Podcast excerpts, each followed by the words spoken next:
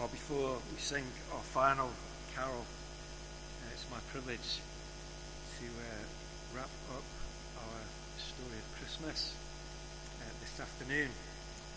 I recently came across uh, this picture. Some of you may have seen this picture before. I don't know if you have a rubber duck in your bath, but I'm sure you don't have a rubber duck with two heads like this one. This is a sculpture that won a competition in the in, in the states. Um, it is on display. The river in the background is the Mississippi River, and the idea behind this sculpture was that the artist wanted to convey humorously history. This is meant to be a symbol of history and all of the traffic that had gone up and down the Mississippi River, and um, it reminded me a little of what we've been trying to do today. We've been, in a sense, looking right back to the very beginning of time, right back into the past. And we ended in our last scene by looking forward, way forward into the future. But this, this image of looking backwards and looking forwards is also, in a way, this is true for a follower of Jesus in a special way.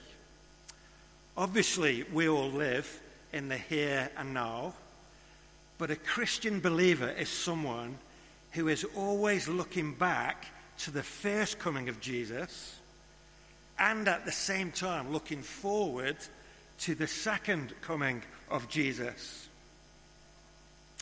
When we're looking back,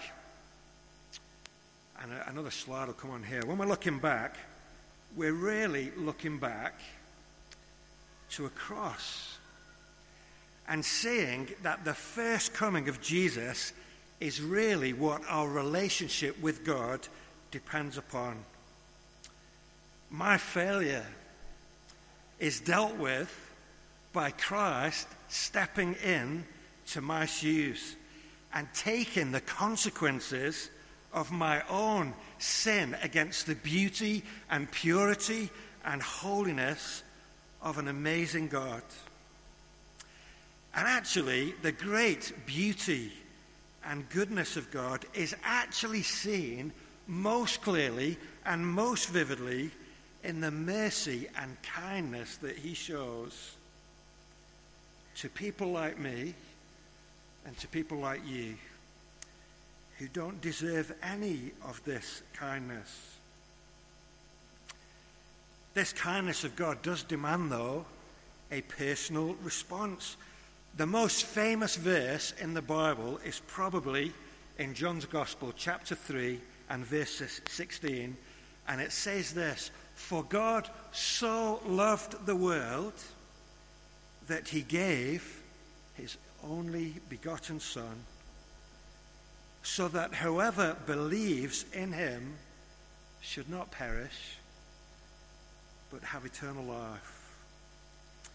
In other words, when we look back, we're seeing that God sent his only Son to be our Savior, and he requires that we respond to that by believing in his Son. A true Christian is someone who realizes and knows and believes that Jesus Christ is the great remedy for our human selfishness and problems. But what about looking forward? We can look back to Jesus' first coming and see him there as a savior but the message of the Christian gospel is also one of looking forward to a future hope. Jesus didn't stay dead, but he rose again. He appeared to his disciples over a few weeks before he ascended back to his Father in heaven. So, this Jesus is not some dead figure from the past, but actually the great king over all human history. There will be a day when this same Jesus returns to this earth. not then in humble circumstances like the first time, and not this time to die, but his coming will be in all his true glory. His first coming was all about the cross, which was for our salvation. His second coming is all about his crown and the future glory of a new creation. I, I think there's a great challenge for all of us in this. The Bible describes a God who is lovingly pleading with people who have rebelled against him and who are lost to come home and receive his love and forgiveness and kindness and mercy. And those who do that have a great confidence when they look to the future. Christ will come again for all those who trust him and who are looking forward to his appearing. But for those who refuse his grace now, the coming of Jesus is perhaps not something to look forward to. It will be a day of truth, of things being laid bare. And for many, when Christ comes again, it will be a day of shame and of regret.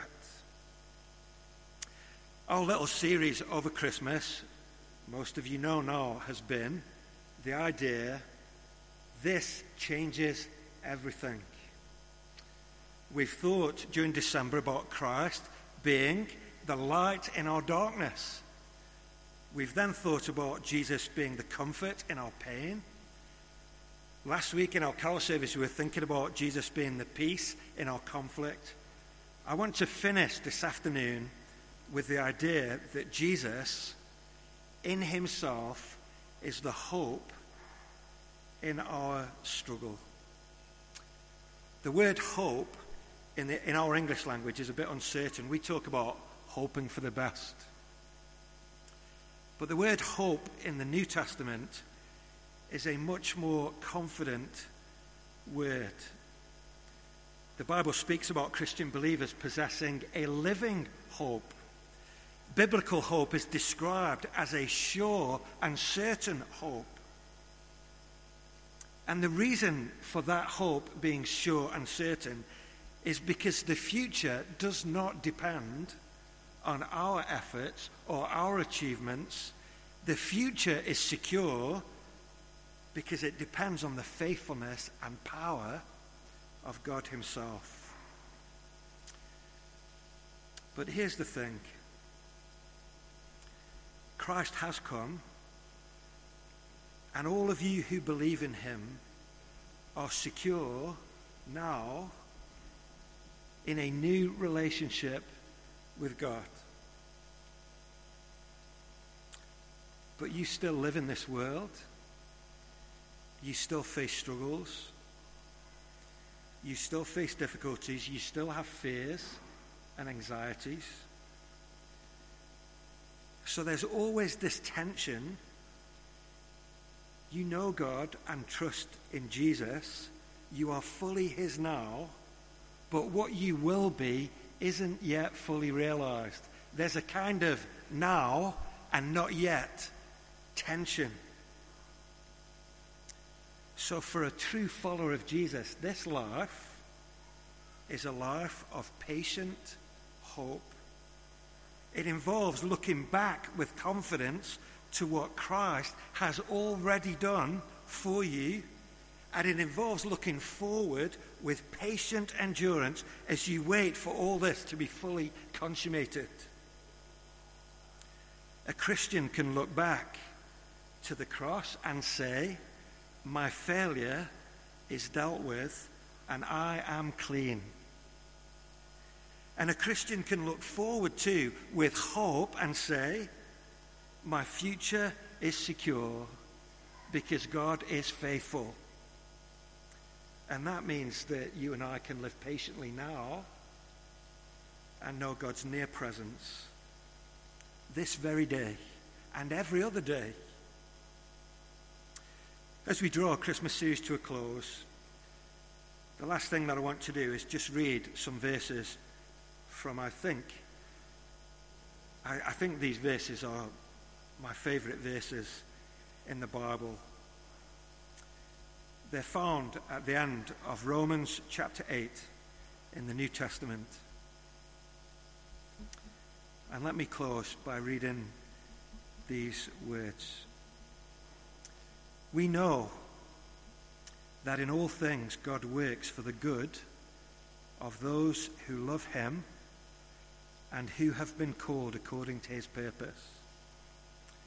For those God foreknew, he also predestined to be conformed to the image of his Son, so that his Son might be the firstborn among many brothers and sisters. And those he predestined, he also called. Those he called, he also justified. And those he justified, he also glorified. What then shall we say in response to these things? If God is for us, who can be against us? He who did not spare his own son, but gave him up for us all, how will he not also, along with him, graciously give us all things? Who will bring any charge against those whom God has chosen? It is God who justifies. And who then is the one who condemns?